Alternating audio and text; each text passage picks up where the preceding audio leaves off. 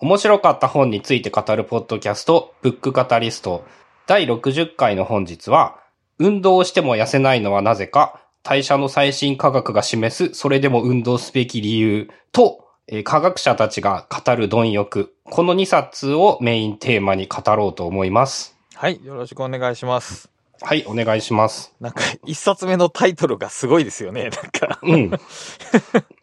えー、まあ、あの、三部作という形で考えていて、最初に前の2回で話したのが運動の神話。まあ、運動をすることが、その、進化学的にどうなのか、みたいなのがメインテーマの話だったんですけど、えっ、と、今回紹介するのは、そ、そこに連なるというか、まあ、そこからの結論という言い方をするとちょっと安易なんですけど、まあ、一応そういう感じの話。で、えっ、と、まあ、なぜ運動しても痩せないのかという話と、もう一つ、まあ、痩せるためには当然食べるということが重要というか密接に関わってくるので、そこに関係する内容です。で、一冊目、運動しても痩せないのはなぜか。ハーマン・ポンターさんという方が書かれて、えー創始者から2022年の10月に発売された本です。で、えっ、と、読んでいて分かったんですが、この方が、えっ、と、の指導教官が運動の神話の著者。ああ、なるほど。いわゆる弟子なのかな？で、えっと、正直内容にも重複する部分は結構多く、えーすでに前、前の2回で話している部分もあったりするんですが、えー多少の重複はご容赦くださいという感じです。はい。で、もう一冊が科学者たちが語る食欲。えーデイビッド・ローベンハイマーさんとスティーブン・ジェイ・シンプソンさん。えっ、と、すごく大雑把な経歴言うと、昆虫学者の人。ほうほう。えっ、と、まあ、後で詳しく話すんですけど、バッタの研究からこっちの方に、はえー広がっていった。へえ。というので、まあ、それもそ、えー詳しくは後から話したいと思います。サンマーク出版2021年の1月に出た本ですね。ああ、サンマーク出版ってことは、やや実用書よりの内容って感じかな。まあ、とはいえ、あんまね、そういうイメージでもないというか、えっ、と、まあ、えっ、と、よくあるポピュラーサイエンス系の一つ。なるほど。ですね。で、えっ、と、まあ、テーマ、メインのテーマというのが、えー食べることと痩せることというのをメインテーマにして、まあ、あの、2冊分なので、深掘りするというよりも、要点をピックアップして、えー大きな流れで捉えていただければなと思っております。で、えっ、と、まあ、まず最初の入りなんですけど、運動の神話なんかでも結構いっぱい語ってたと思うんですけど、えっ、と、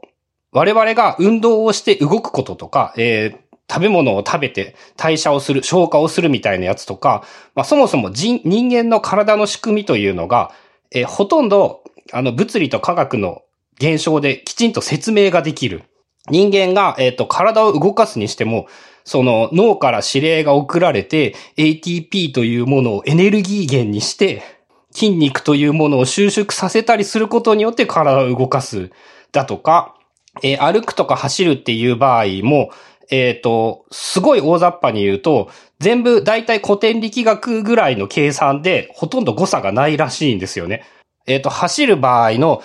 例えばで言うと、えっ、と、人間が走って、まあ、どのぐらいのエネルギーを消費しているのかっていうことを計算してみると、えっ、と、ほとんどもう速度、燃費というのは速度とは関係なくって、もう物質をどれだけ動かしたか、えー科学というか物理学でいう運動量とほとんど等しいぐらいの消耗しかしていないらしいんですよね。うーん。だからまあ、それなりに複雑であっても、まあ科学の手に負えないほど複雑ではないと。そうですね。科学の、あの、現実的な話で言えば、大、かなりの部分が科学物理で解明できるぽい。うんうんうん。なるほど。ただし、同時に難しいのが、えっ、と、摂取カロリーだけを計算すれば、えー痩せるか痩せないかということがわかるほどシンプルでもない。なるほど。で、えっ、と、一つ重要なのが、その、そこにあらゆることに大きな影響を与えているのがやっぱり脳なんですよね。ほう。人間の体の仕組みとか動く仕組みっていうのは、まあ大体その物理と科学で言えるんですけど、そこに対して指令を下す脳というのが、えーいろんなものに騙されやすい。なるほど。例えば、えっ、と、そのさっき言った走るとか動くにしても、使っているカロリー自体は事実上ほとんど同じなんだけれども、えー疲れたと感じるか感じないかは脳によってすごく変わる。で、そのあたりが、あの、食べることとか、その運動をして痩せることにもかなり影響をしているっぽいんですよね。うーん、なるほど。っていうのが、えっ、と、大きな全体の流れです。で、えっ、と、まず、えーそれらを踏まえた上で、えっ、とね、カロリーを消費するというのはどういうことなのかっていうのを、はいえーきちんと調べてみたと。ほえーモルモットを金属の容器に入れて、放出した熱の量と二酸化炭素の割合というのを計測してみたところ、えっ、とね、木とかろうそくを燃やした時と割合として同じだったらしいんですよね。う。うーん、なるほど。で、えっ、と、つまり私たちが例えば食べたものを消化してエネルギーにするみたいな代謝という行為は、えー本質で言うと、あの、燃焼、燃えることと全然変わっていない。うん、なるほど。この燃やすというのをすっげーゆっくりやっているから、そのわかんないような気がするんだけど、生物の代謝を本質で表すと、えー一言で言うと燃焼であると。よくそのダイエット系で、その脂肪を燃焼させると言ってるけど、あれはまあ一応メタファーですよね、要するに。メタファーなんだけれども、ある意味で言うと、だから、えっ、と、イコールなのかもしれない。ああ、なるほど。脂肪をエネルギーに変換して代謝を行うということは、えっ、と、文字通りの脂肪を燃焼させると言えるのかもしれない。というのが割と、まあ、まず面白いところというか、へーっていう感じなところで、まあ、それを踏まえてさっき言った燃費とかの計算っていうのも、そうやって調べてみたっぽいんですよね。どのぐらいのエネルギーを使っていて、どのぐらい走った場合っていうので、その、ほとんどのスピードの違いというか、走る時の姿勢がいいとか、あの、速く走れるフォームとか、楽に走れるフォームとか、いろんなのを調べてみても、その、まあ、せいぜい数パーセントぐらいしか、その、走る時の燃費というのは変わらなかったっぽい。うーん。今気づいてんけど、燃焼であるって言われた時に、まあもちろんわかるんですけど、燃焼って何やろって、ちょっと答えられないですね。よくよく考えると。ああ、えっと、簡単に言うとあれですね、酸化反応ですね。酸化反応っていうこととして理解したら OK ってことかな？これは。えっ、と、おそらく多分燃焼というの、ちょっと、えっ、と、厳密さは分かってないんですけど、えっと、物理の世界で燃焼というのは酸素がくっついて熱を出すことを燃焼というのではないかなと理解してます。それぐらいで理解、理解了解しました。はい。はい。で、まあさっき、えっ、と、よく出てきたハッザ族なんかの人のそういう走る時のエネルギーの燃費とかも調べても、まあほとんど変わらない。ぜ、全然、走るテクニックみたいなやつには、まあ全然変わらなくって、結局変わるのは、さっきも言ったんですけど、俺たちがどれだけ疲れたと感じるかどうか。脳みそによってお腹が空くと感じるし、お腹が膨れたと感じるし、疲れたと感じるし、眠いと感じる。なので、極論、脳みそが、を騙して、あの、お腹がすく神経みたいなやつをなくしてしまえば全く食べなくなるはずだし、まあその場合死にますけどね。まあもちうろん。ん。将来的な話で言えば、そういうことを調節する何かということも、まあ、想像なんですけど、そういうことができるような SF 的な未来は現実的にあり得るのかもしれない。まあそうね。そこの神経を触れ、脳の神経が解明できたらおそらくはできるでしょうね、きっと。うん。まあ、とはいえ、なんて言うんだろう、5年、10年というか我々が元気な間に起こる可能性は限りなくないので、結局現実的に対処していかなければならないし、まあそれを考えようというのがこの本あたりの、その、書いてあることなんですけど、まあさらに言うと、その、疲れたりお腹が減ったりすると、やっぱね、人間、脳の、脳によって体の動きが変わるというのかな。えー代償気候みたいな言い方をするらしいんですが、その疲れたり空腹になったら動かなかったり食べなくなったりするというのはやっぱ仕組みとしてきちんと存在する。で、えっ、と、今、いろんな研究をしてみるとなんですけど、そのだ、この、運動しても痩せないのはなぜかという本は、そのね、ダイエット系のこととか結構いっぱい調べているんですよね。で、例えば、その、痩せ、運動をして、よく言われてるのが、なんかあの、1か、6ヶ月で30キロの減量に成功しましたみたいなものとか、そういう人たちの、あの、その後みたいなのを追っかけていくと、まあ、あの、想像できると思うんですけど、あ、ま、もう一回リバウンドしてるんですよね。うん。まあ、そうでしょうね、きっと。で、あの、なんでなのかというと、えーやっぱすごくシンプルで、えー食べないだけだと当たり前なんだけど、脳はエネルギーが足りないと感じるので、その、毎日使うエネルギーは、を減らそうとしてしまう。で、前言っていた、あの、あれですね、えっ、と、余ったエネルギーがね、炎症反応に使われるみたいなのの、まあ、逆バージョンが起こってしまうということですね。足りない、エネルギーが足りないとなれば、あの、できるだけ無駄遣いをしないようにしようとしてしまって、いわゆるその基礎基礎代謝が落ちるというこうん、とですね。っていうやつですね。うん。いや、そういうのを調べると、例えばその6年経っても、もうあの、一回、全、なんて言うんだろう、えー、減量の大会みたいなやつで、全、えっ、と、実施してみたら全員体重は減ったんですけど、えーその2 25%、その基礎代謝みたいなやつが減ってしまった。で、6年後になっても、その減った25%の代謝っていうのは戻っていないらしくって。うーん。ということは食べる量をちょっとでも前のバージョンに戻したらすぐ太っていくっていうことですよね。そうですね。さらに言うと、太ってる場合の方が当たり前だけど、太ってる分代謝はちょっと多いんですよね。そうですよね。なので、あの、その時と同じ量を食べたら、またその体重に元に戻ってしまう。なるほどっ。ていうのがすごく、あの、難しいところというか、人間のむず、えっ、と、なんて言うんだろうな。仕組み、よく、よくできているが上に困ってしまうことというのか。まあそうですね。だから要するにそれは、本当に食物が少なくなった時用に体を適応してるわけですね、要するに。うん。で、あの、ちょっと面白いのが、そのカロリーの摂取をすごく制限するっていう実験みたいなのが、確かあれだったかな、昔の、あの、文献とかから調べた的なやつだと思うんですけど、その BMR、基礎代謝が10から20%減る上に、えー怒りっぽくなって、性的関心が減って、塞ぎ込みやすくなって、まあ、あらゆることへの興味関心が落ちてしまう。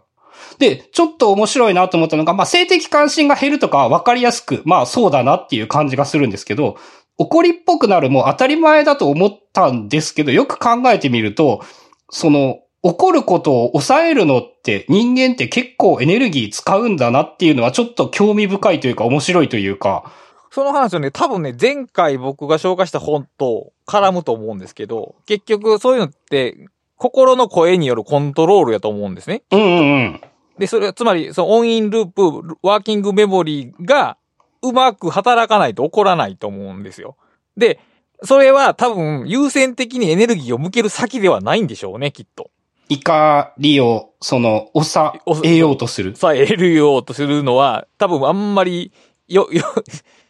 うん、優先されるポイントではないから、エネルギーが減っちゃうと、そういうとこがだんだんなくなっていき、自己制御がしにくくなってくるんでしょうね。うん。で、その、なんて言うんだろうな。思ったのが、だから、えっ、と、怒ることを抑えるというのは優先度が低いということが人間の生き方として、その興味深いというか進化的な話で、えー調和が大事だったんだけれども、やっぱ余裕がないと調和なんてやってらんないってことだと思うんですよね。まあ、だ金持ち喧嘩せずということなんでしょう、それはやっぱり。うん。その、それぐらい、その、やっぱ、人とうまいことやっていくために、その、ちゃんとエネルギーを取って心に余裕を持てていること。やっぱその、の脳内のエネルギーが余らせられるということが、いかに重要なのかというか。で逆に言いますと、僕最近その悪意の科学っていう本を読んだんですが、うん。えー困窮状態にある人が怒るっていうのは、全体で見たときに多分良い結果をもたらすんですね。つああ、まり、そういう人が困ってるっていうサインなわけですから。うん。だから、そういう状態で起こるのも、実は適応的なそうか、感じがします、飢餓であるというか、私は困っていることを示すために起こっているとも言えるのか。うん、そう、そう、進化論的に見たらそういう風にも、そういうメッセージを発してると捉えるから、そういう人が、もしろ怒りっぽくなかったら、そういう人たちがただ困るだけなので、だから、おそらくその、豊かな人は落ち着いて、そうじゃない人が怒りっぽいっていうのは、その人間的っていうか人類的に見て、非常に調和の取れたバランスなんでしょうね、きっと。ああ、そういうことですね。そのあたりも、その、食べることなんかと絡んで面白い、面白いところだなというところですね。で、えっ、と、もう一つ、えっ、と、キーワードなんですけれども、同じく、えっ、と、制限的日時カロリー消費。制限的日時カロリー消費。まあ、あの、翻訳をしても 結局、あの、わかんなくて難しいんで、あの、無理に言葉を覚えないといけないというわけじゃないんですけど、えっ、と、一言で言うと身も蓋もない話なんですけど、運動をしていようがしていまいが代謝量は変わらないという、あー、そういうことか。はあ、なるほど。その、ま、前にも何回か話してると思うんですけども、結局人間が、えっ、と、運動をし、どれだけ運動をしていようが、どれだけ運動をしてなかろうが、基本的に1日の代謝の量というか、まあ、要するに使われるカロリーというものは変わらないんじゃないかっていうのが、えっ、と、まあ、最近の科学で言うと割と有力になってきているっぽい。あでもまだ一応仮説というか、その理、理論の段階で完全に支持さと、れてるわけ本の中で、まあ、その、本、著者はそう主張しているではあるんですけど、まあ、あの、あらゆる論文を読んだわけではないので、まあ、多数派かどうかはわかんないですけど、少なくともこの本を読んでみると、確かにそうかもなと思えるぐらいには、ちゃんと説得力があって、で、まあ、あの、さっき言った、えっ、と、な、何回も何回も出てきてるハッザ族の話なんですけど、あの、ハッザ族が、の人たちが使っているエネルギー、毎日使っている消費、えっ、と、代謝に使っているエネルギーの量というのと、先進国の人たちの消費エネルギーというのが、まあ、全然変わんなかった。で、まあ、あの、平均値というよりも、あのね、個性、個人個人の、その、個性による代謝の違いの方が圧倒的に違いが大きいみたいで。個性による違いというのは活動的な人かそうじゃないかみあ、たいな。えっ、と、なんて言うんだろう、生物学的な誤差あー、はは、なるほど。えっ、と、はい活動的であるかとか、そういうことというよりも、えっ、と、まあ、よ大雑把に言うと、その太りやすい人とか、痩せやすい人、みたいな誤差の方が、その、ハッザ族全体と先進国の人全体みたいな違いよりも、はるかになんか多いみたいで、まあ、ちょうどね、興味深い話なんですけど、最近、あの、二酸化炭素濃度計みたいなやつを買っていて、えっ、と、二酸化炭素を意識した生活を送っているんですよね。はい。で、まあ、あの、ドアを閉めると一瞬でその規定値を超えるということはよく分かったんですけれども、えっ、と、すごく面白いのが、えっ、と、俺が一人でその部屋にいる時と、奥さんが一人でその部屋にいる時の二酸化炭素の上昇値というのが全然違って、あー、まあそうでしょうね。その、俺がね、例えば午前中に締め切った部屋で数時間生活してしまうと、一瞬でその、規定値、1000を超えたら換気しましょうなんですけど、2000まで上がるんですよね。それが同じぐらいの環境で奥さんが一人いるだけだと1000ちょいぐらいまでしか増えなかったりとか。まあだから、呼吸の量が違うということで、呼吸の量が違うってことは中で起きている、え、えーと、脂肪の、じゃあ、燃焼反応の量が違うってことですね、要するに。そう、なのでその代謝の量というのがもう、あの、本当に倍ぐらい違うんじゃないかっていうぐらい違う。まあ、それはあの、男女差もあると思うしそのいろんな違いはあると思うんですけど、やっぱそのぐらい人によってその基礎代謝の量というのは、なんかね、思ったより相当違うんじゃないかなっていう感じもして。うんまあだから同じ DNA 的な人が、ハッザ族にいて、もう一人がニューヨークで暮らしてても、その二人はおそらくほとんど変わらないだろうということですね、この場合は。多分そうですね。で、えっ、と、まあ、この本というか今までにも出てきたんですけど、じゃあその余ったエネルギーってどうされてんのっていうと、おそらくその炎症反応みたいなやつに使われているというのが、主にその運動しても痩せないのはなぜかに書かれていたようなことなんですけど、まあ、あの、なんでそうなるのかっていうか、なんで太るのかっていうことを、えー考えたときに出てくるのが、やっぱ、えっ、と、物理と科学はだいぶ発展してきたので、物理と化学の方ですね。いろんなことがわかるようになったんですけど、おそらく、やっぱね、脳の働きがすごく影響している上に、現代のそのサイエンスではまたやっぱ脳のことってわかんないことすげえいっぱいあるじゃないですか。なのでやっぱそこがわからないというか、そこのせいでうまくその食べ物とか脳のコントロールみたいなこともできなくなってしまうというか、難しいというか、その結局脳、えっ、と、エネルギーをどこにどう使おうかみたいなことを決めるのって、その脳みその視床下部と呼ばれるところが、えっ、と、無意、多分無意識のレベルで、その、やっているらしいんですよね。その食べ物がなくなると、すぐにまずその代謝が減ってしまう。で、その、さらになくなってくると、えっと、内臓とか免疫の能力を落とそうとしていくのかな？免疫力を。で、えっと、人間の場合は面白いのが、その脳みそを守ろうとするし、生殖機能というのもすぐに落とそうとする。なんか生物的に間違ったことしてるような気がしますけど、まあ、はい。でね、あの、面白いのがなんですけど、はいそれで余談的な。えっとね、ネズミの場合は、生殖機能を活発にして遺伝子を残そうという戦略なんですよ。生物的に考えたらそうなりそうな気がしますけども。でもあの人間の戦略って、それで言うと、えっ、と、面白いのが、えー数少ない子を大事に育てていく。うん、うん、そうですね。なので、あの、やばい、食べ物がない環境で子を産むというリスクを負わない。なるほどね。なるほど、なるほど。そういう環境で仮に子供が生まれても死んでしまうので、そう。しないように選んできたんじゃないかと予想されます。まあ、それは確かに進化論的に適応的な説明ですね、それは。うん。で、ネズミの場合は、あの、たくさん産んで1個でも運よく生き延ればいいなので、その、お腹が空いてくると、その、性欲がなくなる。あ、じゃあ逆が、えー性欲だらけになってくうん、る。うん。とりあえず子供を一匹でも多く残して死のうってことですね。うん。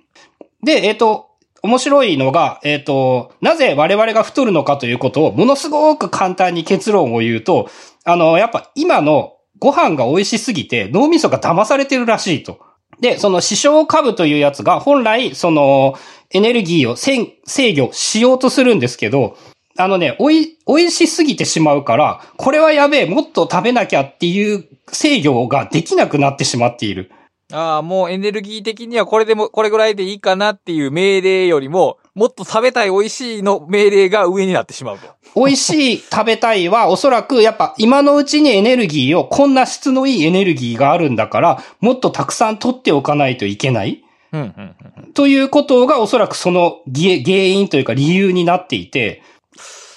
まあでもそりゃそうか。だって昔は美味しいものっていう、その評価軸すらほぼなかったわけですからね。昔ってその太古の昔ってことなんですけど。うん。摂取できるエネルギーがあればもう行幸みたいなとこやったわけですからね。それは美味しいものなんて希少価値はもっともっと高かったでしょうね、きっと。そう。で、えっ、と、それも、まあえーずっと出てくるハッザ族の話でめちゃめちゃ面白くって、ハッザ族のご飯というものが、えっ、とね、蜂蜜と果物以外、本当に文字通りなんですけど、味がないって言ってるんですよね。うーん。で、フィールドワークして、その著者たち、そのじ、その場所とかで暮らしてたりするんですけど、割と。えー何が何でも、そのシェアが大前提のみ部族なので、そのたまたまそういう場所にいつ出くわしてしまうと、あの、お前も食うかって食べ物出されるらしいんですよ。はい、そうでしょうね。でね、あの、まあ、書いてないんだけどね、めっちゃ嫌だったみたいで。塩が手に入らへんのかな？うん。あのね、美味しいと言わないどころか、美味しそうとすら言わないだろうっていう表現なんですけど、えっと、まず、著者が言っているのは、バーベキューで残った黒焦げの手羽元とかじゃがいもを想像するといい。で、えっ、と、に肉は基本的に血まみれのもの。まあ、はあはあ。で、ほんの少し塩がある時はあるけれども、スパイスなんてものはない。やっぱり塩がない手に入らないでしょ？まあ、そんなものにわざわざお金を払うという価値観が多分ないんでしょうけども。まあ、あの、か買ってないですからね。取ってきたやつですからね。生なのか、焼いたのか、煮たのかっていう処理が行われて、入って渡される。まあ、だから本当にそのカロリーを摂取するためだけのものみたいな感じでね。まあ、調、調理というよりも、あの、食べられるように、生物学的に食べられるようにするだけのもので、まあ、あの、美味しくないという次元でも、ですらないというのかな。まあ、それで食欲が増進されるはずはないですわね、もちろん。あなので、あの、そういうものをお腹いっぱい食べると、やっぱね、ちゃんと満腹になってもういらんってなるみたいで。まあ、そうでしょうね、きっと。うん。逆に言うと、やっぱ今の食べ物は、あの、例えばまあ、レストランに行って美味しかったら、やっぱもっと食べたいってなりますよね。それって結局やっぱり脳みそが騙されているというか、あの、現代の食べ物の進化がすごすぎるとも言えるのかな。確かにね、その通りや。なんだけど、あの、人類が、だから元々食べていたものが、す相当まずかったものしかやっぱ食ってないとも言えるし、そんな前提で脳が騙されてしまう。これが、やっぱ、あの、現代の太る一番の原因。まあ、これもやっぱ、え結論というか、で言うと、あの、ずっと言われていること、普通のことなんですけれども、まあ、で、えっと、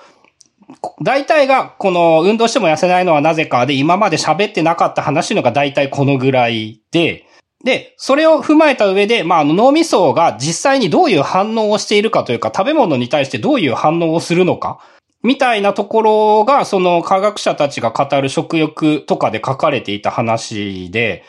まあ、あの、さっき言ったお腹が空いたとか、の、あの、満腹になったっていうのは当然脳みその働きなんですよね。脳みそが信号を送ることでお腹が空いたとか、その、っていうことを感じるんだけれども、えー、すごく面白いのが人間の食欲に関係する物質っていうものは、祖先の時代に滅多に見つからなかったものにだけ反応するようになっている。おで、えっ、と、食欲をね、成分、栄養分で分けると、えっ、と、人間が必要なものというのは、えっ、と、タンパク質と炭水化物と脂肪とナトリウムとカルシウムこの5つが、あの、欲しいものとして人間が反応するものなんですけど、あの、よく言われている人間に他にも例えば非常に重要なビタミンとかって食欲として感じないらしいんですよ。うーん。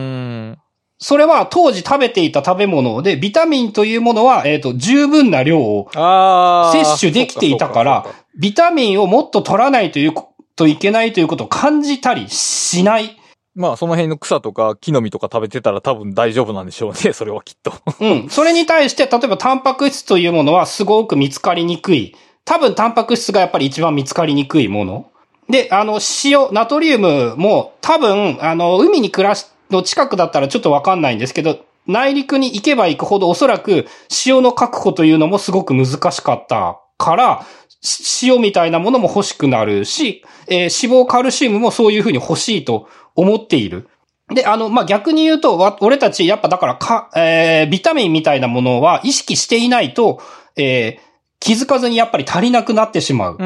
ん、なるほど。それ以外は、あの、欲求に従っていれば、ある程度、その、なんだっけ、飲んだ後にラーメンが食べたいはあれ理にかなってるってよく言われてますよね。そうですね。うん、っていうのと同じようなことは言えるっぽく。うんうんうん。まあ、あと、あの、ただの余談なんですけど、えっ、と、ビタミンとミネラルって、えっ、と、人間が勝手に決めただけの名前らしくって、ほんまほうほうほうほうほうほうほえっ、と、ビタミンとミネラルの違いってわかりますか？う。全くわからないよ。わ、まあその、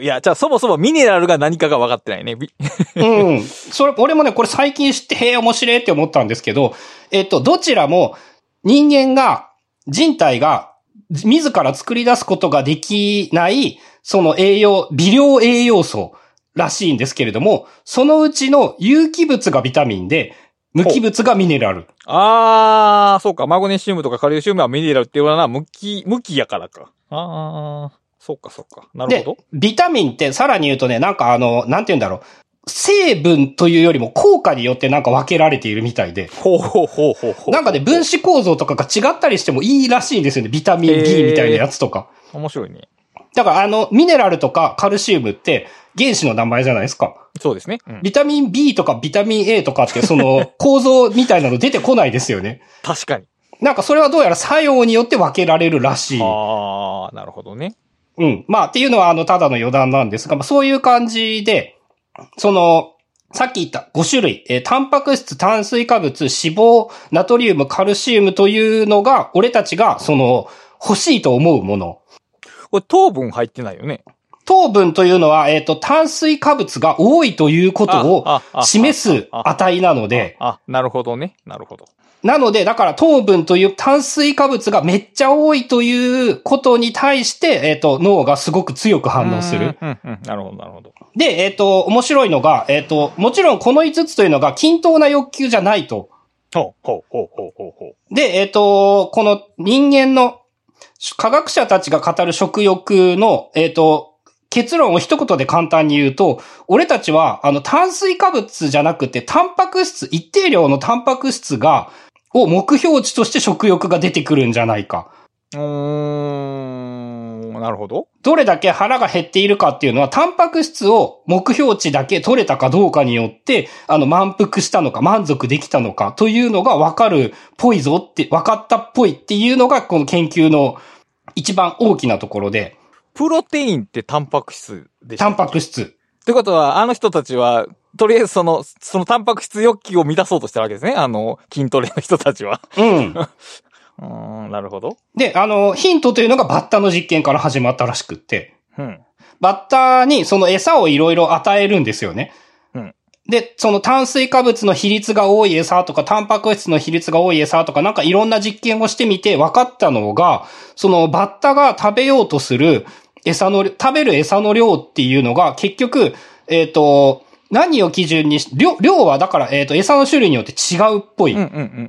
で、目指していたのが一定量のタンパク質を食べようとすること。で、それを人間でやってみても、やっぱね、同じことが起こったらしいんですよね。その山小屋に集めて、その好きなだけ食べていいよみたいな大雑把な実験というのかな。他のものを食べないように。ああ、そうか。なんか、例えば、チョコレートとかを食べてもお腹いっぱいな、になった感じがしないっていうのは、タンパク質を取ってないからっていうことか。っていうのが、そう、この本の主張。だカロリーとしたらさ、相当な量食べてるはずやけど、うん全然お腹が満足しないのは、やっぱタンパク質を摂取してないからと説明されるとすごく納得しますね、これ。そう。で、全く同じことをすごく思いまして。だから、えっ、と、まあ、高タンパク、低脂肪な、高タンパク、低炭水化物なダイエットということの、えっ、と、効果が高いのは多分そこなんですよね。効果というか、もてはやされている理由。タンパク質を一定量というか、たくさん食べると、その、満足できる。食べた気になる。そこ重要やろね、きっと。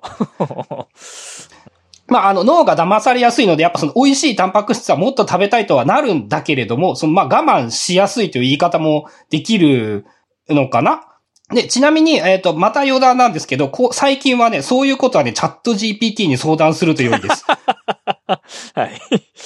あの、この前やってみてすげえ面白かったのが、あの、チャット GP、えっ、とね、後から喋ろうと思うんですけど、だいたい1日どのぐらいのタンパク質を目標にしたらいいのみたいなやつがあったりするんですよね。で、その、えっ、と、チャット GPT になんだっけな、えっ、と、自分が聞いたのは、えっ、と、毎日の、その1週間の献立を考えてくれと。で、さらに、あの、その食事に、あの、タンパク質量も併記して教えてくれみたいなことを言って、はい。そうするとワンパターンな答えばっかり返ってくるので、あの、一日、一食たりとも同じ献立にするなみたいなことを言っても頑張って答えてくれて、一日、えっ、と、炭水化、タンパク質重視の献立を考えてくださいみたいなことを言ってくれると、まあすごく、あのね、面白く、えーほぼ必ずやっぱ鶏肉の。メインにしてくるし、えー、味噌汁なんかも好きでしたね。そのチャット GPT が進めてくるのは。で、わかりやすくやっぱブロッコリーみたいなものも入れてくるし、えーチャット GPT がすごいのがそこに、えっ、と、飽きないように魚と肉をちょっとずつ混ぜてくれるとか、なるほど。そういうこともあの、あの指示してあげればめっちゃ言ってくれるので、まあテクニックとしてはそれすごく役に立つと思います。まあ、あとね、鶏胸肉、鶏胸肉って言うんですけど、調べてみたら、鶏胸と鶏ももの、そのタンパク質量とかもね、なんか1割2割ぐらいしか変わらんくって、なんかね、あんま気にしなくてもいいんじゃないかなということを思いましたね、見てて。で、えっ、と、まあ、さっき言ったバッタの話をしていて、バッタでいろいろやっぱね、バッどういうものを食べたらどうなるんだろうかみたいなことを、その著者はすごいいろいろと研究をしてみたいで、その生物学的なものとかかな？いろんなものを調べてみると、えっ、と、まずやっぱね、脂肪を食べない、脂肪の量が少ない動物というのは個体数が減少してしまう傾向がある。まあそうでしょうね、おそらくは。うん。渡り鳥なんかはやっぱ脂肪が足りなくって、そのタンパク質ばっかりになると、長期間のその移動のエネルギーが足りなくなってしまう。で、えっ、と、もう一個面白いのが、えっ、と、食べる量が減ると長寿になるらしいんですよね。やっぱ生物全ま般として。あそういう、なんとなくそういうイメージあるね。はい。ただ、やっぱり繁殖できる数というものが減ってしまうので、その生物全体で言うと、やっぱりおそらく我々は食べる量を減らそうとはしないんだけれども、逆に言うと、やっぱ長寿を目指そうとすると、食べる量を控えるというのはものすごく理にかなっている。うん、そうね。うん。健康的にやろうとすると。でも、まあ、エネルギーの余剰がなくなるから、まあ、小沢さんにはならないと。うん。で、もう一つ非常に興味深いやつというのが、その同じような種類の実験で、タンパク質をたくさん食べている奴らはじゃあどうなのか。はい。えーたくさん子供を産むんだけど早く死ぬらしいんですよね。まあでも、なんかこう、太く、短く生きるみたいな感じ。ああ、そうか。だから、そうやね。まあ、その、こ、個人としてどうかは知らないけど、種として見たらまあ、それはそれで一つの選択かなという感じの 生き様ですな。そう、ただ逆に言うと、えー怖いのが、やっぱだから、えっ、と、筋トレしてね、タンパク質を過剰に取ってしまうと、えー可能性ですけれども、えー若くして死んでしまう可能性が高まるのではないか。まあそういう可能性がちょっとあると。うん。そのあたりがやっぱ難しいことなんですよね。あの、食欲、食べようとして、痩せるためには、タンパク質をターゲットにして、たくさんタンパク質を取った方がいいんだけれども、タンパク質を取りすぎてしまうと、その、死にやすくなるのかもしれない。まあその、うーんまあそうだね。そ、そこでど、脳がどんなメカニズムでどんな反応するのかは全然わかりませんけど、まあ、そ起こり得る可能性の一つとしてはありそうですね、それが。うん。だからわか、わかんないというのが、まあ、すごく難しいところでもあるんですけど、ねうんうんうんま、まだ分かっていないというのかな？まあ、で、なあの、マウスなんかでも、やっぱ長生きするマウスというのは、えータンパク質が、だから少なくって、炭水化物が多い食べ物を食べている人たちなんですよね。ね。ほう、なるほど。で、逆に、その、高炭水化物のマウスというのは、ただし、えー長生きできるんだけれども、えー太ると。まあそうでしょうね。うん。だから、すごく、すごく難しい。どう、どうしたらいいんだろうという難しさが本当にある。うん、そう適正なバランスを見つける必要があって、しかもそれがおそらく個々の DNA によって変わってくる。うん。で、まあ、だから、そう、そうすると、あの、まあ、どうしたらいいかわからんっていうことになっちゃいますよね。当たり前なんだけれども。で、まあ、あの、救いの手というか、まあ、もう一つ、あの、路線というか考えるべきことがあって、それが、あの、食物繊維と呼ばれるやつ。はいはいはい。ダイエットで有名です。有名とかよく出てきますね。うん。これが、あの、かなり、えー自分が読んだ、読んで認識した限りの話なんですけれども、えー健康的にお腹が満腹になって、長生きしやすくなるためには、えー食物繊維がすごく重要なのではないかと、えっ、と、読んでいるとすごく思えるんですよね。ああ、でももう単純に考えて、昔の人たち、人間は食物繊維ばっか食べてたんでしょうね、きっと。予想ですけど。で、えっ、と、まあ、まず、えーよく言われているやつなんですけど、例えば沖縄のあの人たちって、なんて言うんだっけ、えー長寿だって言われてますよね。そうですね。で、あの、調べてみると、すごく単、単純というか、もう文字通りその話なんですけど、食物繊維がとにかく多い。えっ、と、沖縄の人調べてみると、タンパク質9%で、さつまいもと葉物野菜が主体で、少しの赤身と、あ、魚と赤身肉を食べる。うん。で、割合で言うと脂肪は6%しか食べていない、脂肪分は。で、このぐらいのバランスになると、やっぱ肥満というものとはほぼ無縁な生活ができるみたいで、あでも確かにさ、沖縄人でブクブク太ってる人のイメージがあんまりないかもしれないですね。うん、まあその現代がちょっとどうかはわかんないんですけど、けど今でもイメージはそうですよ今ね。そうやね。そういう感じがするね、どうも。うん。で、えっと、おそらくそのすごく重要なのが、さ、えーそれに関して言うと食物繊維で、うんえー他にもそのボリビアの町、チマネ族うんという人たちもなんかね、心疾患の発症率が世界最低と言われる、なんかその健康を極めているような人たちなんですけど、その人たちも割合で言うとタンパク質14%、炭水化物72%、脂肪が14%。うん。で、玄米食べて、大箱だとか、キャッサバだとか、トウモロコシだとか、そういう食物繊維が多いものというのをすごくいっぱい食べている。あとさ、そこの味付けがどうなってるのかちょっと気になるけどね。ああ、味付け、まあ、一般的に、まあだからやっぱ健康的と言われるものだと思ってます。はいはい。で、えっ、と、多分ね、一つ、もう一個分かってなくて、すごく重要なのが、あの、腸内の微生物層と呼ばれるやつ。あれも、この手の本を読んでいると、すごくよく出てくるやつなんですけど、えっ、と、人間の腸の中には、人間の細胞の数よりも多い数の微生物が住んでいて、その人たちが食べ物の消化だとか、えー吸収だとかにものすごく大きな働きをしているし、えーすごく体に重要っぽいんだけれども、まだこの人たちが何をやっているのか全然わかっていない。うん、とは言われてますね。うんというのが現段階の結論なんですけど、さっき言った、あの、高炭水化物のマウスの人たちって、その腸内に健康的な微生物層というのがなんかいっぱいいたらしいんですよね。で、結局、まあ、あの、わからんことはすごくいっぱいあるんだけれども、まず、その、その手の、やっぱ、炭水化物が多いことによって微生物が増えているのかどうなのか、わか、そうやね。その、謎だらけではあるんですけど、そうあるっぽいというのと、えっ、と、もう一個食物繊維が重要なのって、食物繊維って、あの、消化吸収が、まあ、基本的にできないというか難しいというか、その、まあ、そういうものなんですよね。で、あの、食べると、要するに簡単に言うと、食物繊維をいっぱい食べると、あの、お腹が膨れるんですよ。これもまた。物理的に？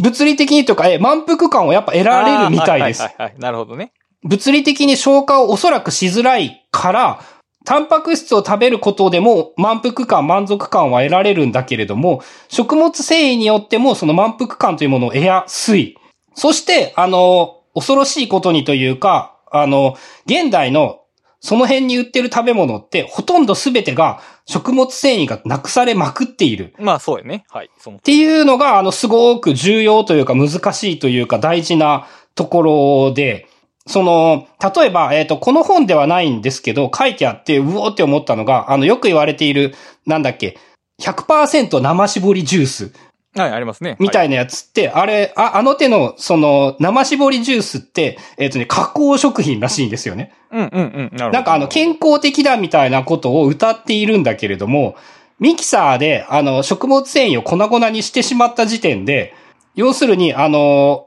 美味しすぎるものに変化してしまっている。結局食物繊維が全然得られないので、どれだけ飲んでもその満腹感がなくなってしまって、あの手のジュースはその健康だみたいな歌い方をしているんだけれども、あの、言うほどのもんじゃねえよっていう、まあ、不健康なものが含まれていませんよぐらいのニュアンスやね、要するに。うん、まあ、美味しすぎる。うん、そうか。なるほど。で、さらに言うとね、その、それで言うと現代の、あの、フルーツというものも、あの、もうとんでもなくやっぱ美味しくなってしまっているみたいで、まあ、糖度が高いのはあるよね。昔のね、その、かつての人間、猿の頃とかって、その、果実を主食としていたって言われてますよね。うん。で、その頃の、その、類人猿たちが食べていた果実の、なんか甘さとかを、まあ、どうやって調べたのかまではわかんないんですけど、調べてみると、なんかね、今の人参ぐらいの甘さらしいんですよね。まあ、でもそんなもんやろね、きっと。まあ、確かに人参ならどんだけ食っても太る気がしないじゃないですか。イメージだけど。まあ、そもそもそんなに食べたくもないしね。うん。でもずーっと確かにあのオレンジを食べるだとか、そのリンゴを食べる、イチゴを食べるみたいなことをやっていたら、なんかあの無限に太ってしまいそうな気もするし。まあなので、あの果物が健康的であることは、それもまた確かなんだけれども、えっ、と、それすらもう相当だいぶ加工されてしまっていて、うーん、なるほど。その、まあ、危ないという言い方をするとあれなんですけど、あの、こあの、この本では結構ね、強烈に、ちょっと強めの煽りみたいなやつも入っていて、その加工食品が危ないみたいなやつは、まあ、それなりに言われて、い言ってるんですよね。うん、なるほどね。で、一番危ないやつっていうのが、そのトランス脂肪酸と呼ばれる、うんその超加工したもの。はい。で、あのー安く作れるし、うん美味しく感じるし、そうやね。いくらでも食べられてしまう。うん。食品会社にとっては、だから、えっ、と、低タンパク、うん低食物繊維、高炭水化物、高脂肪の食べ物というのは、えー資本主義に考えるとこれほど都合のいい食べ物はない。まあ、だから要するにジャンクフードということですね。簡単に言ってしまうと。うん。まあ、ジャンクフードというものが、まあ、あの、この本だとね、ちょっとあの、煽りが強くって、えーまあ、要するにあの、食品会社の野望だみたいな言い方までしていて、まあ、そうだね。野望と言われれば、まあ、そうなんかもしれんが。うん、まあちょっとそこまで言うと個人的には言い過ぎだとは思うんですけども、あの、さらに言うとね、タンパク質を少ない食品って原価が少ないらしいんですよ。ああ、はいはいはいはいはい。最近その手のやつ、なんか高タンパクとか高食物繊維って流行ってるけど、やっぱあの、うんうん高いですよね。他のお菓子に比べて。うん。うん。高いね、確かに。まああの、資本主義的にその発達していないから高いという部分ももちろんあるのかもしれないんだけれども、少なくとも現状やっぱね、その高いものを買わないと太るものを食わされてしまう。ああ、それはもうそうなるでしょうね。そういう風に、原理、原、そういう原理性が働いてると見ていいと思いますけど。まあ実際もうアメリカなんかだと、その貧乏人が太ってるっていう風に言われてますよね。お金がない子がひどいものを食わされて。うん。貧困の、の一つ、貧困が引かねだの病として、ひ肥満っていうのが上がってますね。うん。っていうことはもうこれからもうすでに言われてきているし、実際そうだと思うんですけれども、まあその、食物繊維がその少なければ少ないほどね、美味しく感じるらしいんですよ。俺たちは困ったことに。それはだいぶ困ったことですね。そう。うーん。そう、うん、どうなのな、でも。え、例えば、ごぼうとかあるじゃないですか、ごぼう。うんもうザ食物繊維じゃないですか。うんまあ、そうか、単体で食べても美味しくはないか。うん。あ調理してなんぼやもんね。まあ、あの、そう、えっ、と、例えばで言うと、俺たちリンゴを4個食べようとしたら4個食べれないですよね。まあ、普通はね。うんうん。でもね、リンゴジュースでね、リンゴ4個分ね、あー簡単に摂取できちゃうんですよ。確かに。で、な、まあ、それもなんでなのかってさっきも言った話なんですけど、えー食物繊維がなくなる。うん、うん。それによって満腹感を味、得にくくなる。ああ、そうか。ただ液体になってるからということじゃなくて、そこに含まれてる食物繊維がもう、微塵切りに粉砕されてても、何の突っかかりもないから、満腹感を呼ばないようになってしまってる。ので、えっ、と、本来、えっ、と、生物的に必要であるかもしれない量よりも、たくさん摂取しても脳が気づくことができない。あー、だから、そっか。脳が、脳のメカニズム的に、ある種のストッパーというか、センサーが食物繊維をにな、食物繊維の量がある種のセンサーになってたけど、それがもうなくなってるから、あの、どんどん素通りできてしまう状況になってると。そうそう、そこがやっぱり、あの、難しいところというか、な、なぜ今、現代が太ってしまうのか。うん。そうやね。うん。ただ単純に食べ物が、その、有り余っているだけではおそらくないんですよね。だからそれで言うと。ああ、飽食の時代というのは単純すぎるということか。なるほど。どんな食べ物が溢れ返っているのかということがより重要。そう。で、現代溢れ返っているものというのが、えっ、と、タンパク質が低い食品と、食物繊維がし、少ない食品が溢れ返っていて、まあ、なぜなのかというと、それは安価に簡単に製造できるから。と、プラスそうした満腹感が少ない方が、食品はたくさん売れるわけですから、そう、だから、あの、野望になってしまうんですよ。食料品会社の的。に、いやでも、二つの商品があって片方の売れ行きがええんやったらそっちを残すわけですから、それはもう進化論的にそっちが残りますよね、もう間違いなく。そう、だから構造的なもん欠陥というか、そう、そういう要素だとも言えて、そう、たくさん売れるものほどたくさん作られますよね。そうね。で、食物繊維が少ないもの、えっ、と、タンパク質が少ないものほど、たくさん食べることができてしまう、イコールに近い感じでたくさん売れることにもなる。うん。で、どん、その、こう、サイクルが回っていくわけですね、どんどん。うん。そうか。で、気がつけば、そのスーパーにある、まあ、少なくとも加工食品に分類されるものという、まあ、まずもう加工食品という時点で言ってみたら、あの、相当加工されているわけで、しかもその加工の方向性っていうのが、まあ人間にもっと食べてもらう方に加工されてるわけですよね。確実に。その逆向きの加工っていうのはありえないわけで。加工食品っていうのは、えー要するに肥満に近づいけてる商品って 要するに。うん。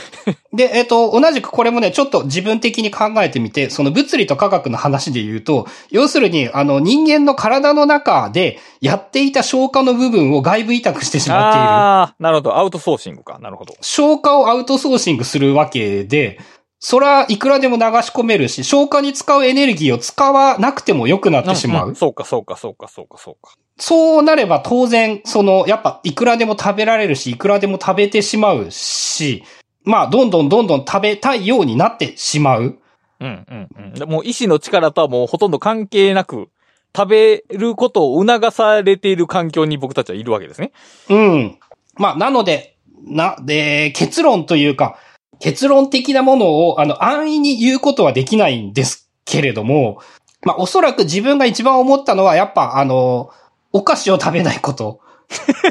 うん、すごく普通なんだけど、えっ、と、間食を減らすだけでもとてつもない効果があるんじゃないのかなっていうのがまず一個思ったことで。まあ、あと、あのーなんかね、それで言うと、例えばちょっと前までコンビニの弁当みたいなのダメっていう言われ方をしているんですけど、あんまりないんじゃないかなっていうふうに感じるようにもなってきてます。ど。ああ、その、添加物的な問題とかよりも、お菓子とかの、その、加工具合の方がまずいと。そう。で、弁当の添加物はちょっと調べてないから知らないんですけど、例えばおにぎりなんかで言うと、なんかあの超無菌で作られているから賞味期限がくっそ長いらしいんですよね。コンビニのおにぎりとかって。うん。なんかあの腐らないやばいみたいなのをよく、なんて言うんだろう、その、その分野の人たちがやってたりするんだけれども、うんうん。まあそれは無菌で作られているから腐らないのであってっていうことを考えたりすると、まあいかに加工食品を減らすかということがやっぱ一番の肝になるんじゃないのかな。あと食物繊維をいかにして摂取できるようにするか。はい、そうですね。まあ、あの、難しくって結論が出るものでもないんですけど、で、言われてみて、ちょっと最近、そういえばって思ったのが、その、フルーツを食べるようになった。ほうほうほう。以前よりも。うん。まあそれは割と偶然というか、えっ、と、サラダの中に、えっ、と、春菜さんが勝手にフルーツを混ぜてくるようになって、はい。あの、食べていたら、あれ意外と美味しいなって考えが変わってきて、だんだん食べるようになったっていう感じではあるんですけど、うん。だから、食物繊維が入ってても、美味しいものは美味しいわけですね、当然。そりゃ。あ、あの、そう、あ安易に美味しく感じやすいわけで、食物繊維がないものは。うんうんうんうんうん。なるほどね。だから、そうやな。その、別にナチュラルに食物繊維がまずいというわけではないですよね。だから。うん。あの、ないと脳が騙されやすくなるという言い方をすればいいのか。うんうん。なるほど。さらに言うと、あの、味覚って結構、あの、後天的なものというか、学習によって学んでいることが多いので、生物的に苦いものを美味しいって感じてたらおかしいですからね。ああ、まあ確かにね。うん。とか酸っぱいもダメですよね。す腐っている証拠として酸っぱいだし、毒がある証拠で苦いだったし、確か。まあ、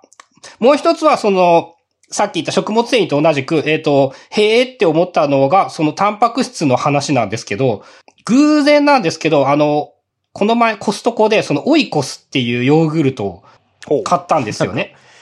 タバコの名前みたいな。はいなんかね、すげえ、あの、1個150、60円する高級ヨーグルト？ああ、見たことある。が、あの、タンパク質 10g ぐらい入っているって、なんか売りにしているんだったかな？で、朝ごはんにそのオイコスというものを食べてみたら、まあちょっと大きめヨーグルトなんですけど、あの、1個でね、お腹膨れた感がすげえあるんですよ。へえ、面白いね。うん。その、その食品をその褒めるという、そういう目的ではないんですけど、えっ、と、そのタンパク質の話をしようと準備してから、意識してみると、確かに、えっ、と、俺はこのヨーグルトこんな量で、どう考えたって満足しないはずなのに、お腹が膨れているように感じることができているなっていう気がして。朝ごはんにバナナを食べるのは確かにあれ食物繊維をまるっと食べてるもんね。それはお腹いっぱいになるわな。そうか。なるほどね。やっぱ、ある種の合理的なものはちゃんと合理的なんだなっていうのは今ちょっと感じてますけど。で、あの逆に言うとやっぱパンとかは精製度高まくるやつですからね。ご飯とか、その白米と、その小麦にしても、小麦よりはまあマシなのかなその、加工すればするほど、単純な話なんだけれども、加工すればするほど成分というものは単一になって研ぎ澄まされていって、食物繊維的な微量栄養素みたいなものが足りなくなってしまう。で、か、その、本に書いてあるわけではないんですけど、だから結局逆にいろんなエネルギーをた、あの、バランスよく取れないと満腹になりにくいのではないかというふうにも思って、まあ、本に書いてあったのはタンパク質ターゲットって言ってるんですけど、うんと、それもそうなんだけれども、結構いろんなエネルギーをバランスよく食べてあげると満腹になりやすいんじゃないかということも同時に感じていて。ああ、確かにね。うん。そうやな。さっき言ったそのチョコレートは無限に食べられるからね、あれ。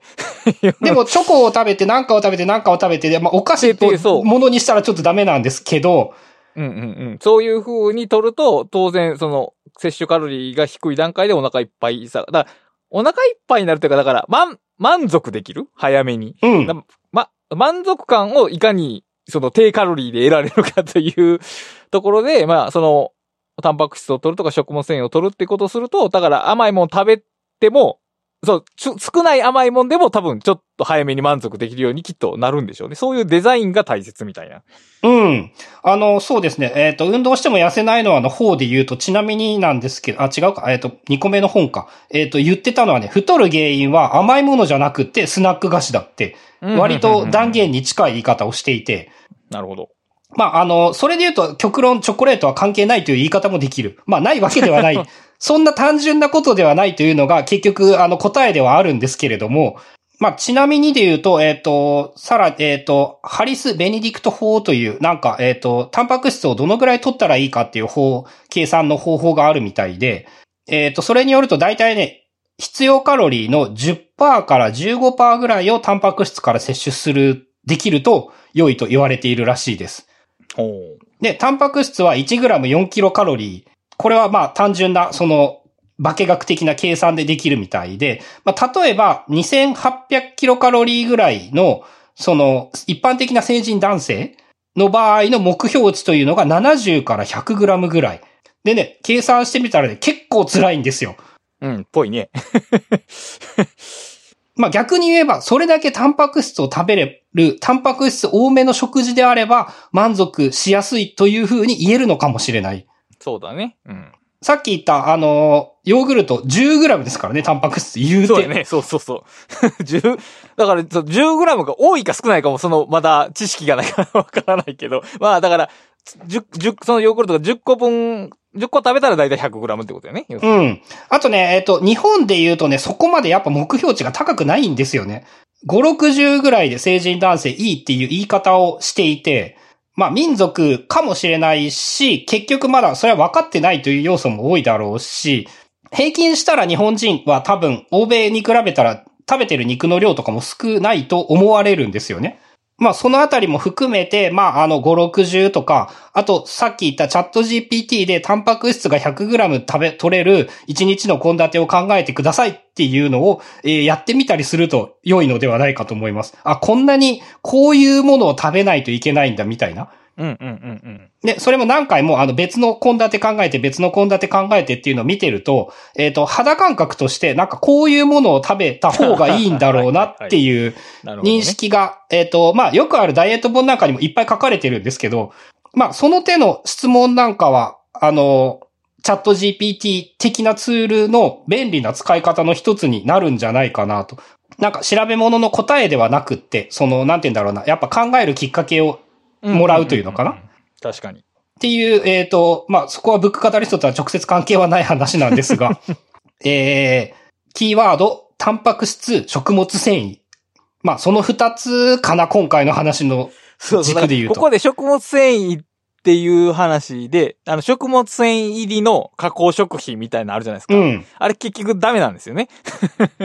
あの、原、原料の正解っていう本を読んだんですけど、でもあの、加工されたトマトジュースって、食物繊維何グラムって書いてるけど、砕かれてますからね。砕かれてるから、多分役に立たないぞっていうことを言って、そこ、その本でも加工食品は多分ダメだよって書かれてたんですけど、だから、食物繊維というキーワードは大切ですけど、食物繊維と書いてあったら何でもいいというわけではないというのが、ちょっと押さえときたいまあそうですね。あの、あ、そこまで、多分聞いてくれる人はそこまで安易な結論は出さないとは思うんですけれども、うんまあ意識するきっかけかな、その二つを。うんうんうんうん。で、なぜ食物繊維が重要なのかというのは、まあ、そんな、めちゃめちゃ詳しくは話せなかったんですけども、多分聞いていただければ、その、なぜみたいなところはある程度伝わったと思うので、うんまあ、はいそれを踏まえた食物繊維として考えていただければと思います。そうですね。まあ、その、途中で出てきたそのアウトソーシングっていうのが多分ポイントで、その消化をアウトソーシングしすぎないことっていうことを。ー、それはいい結論かもししれないですね。うん。なんか自分の、自分の体に消化を取り戻そうとすると当然、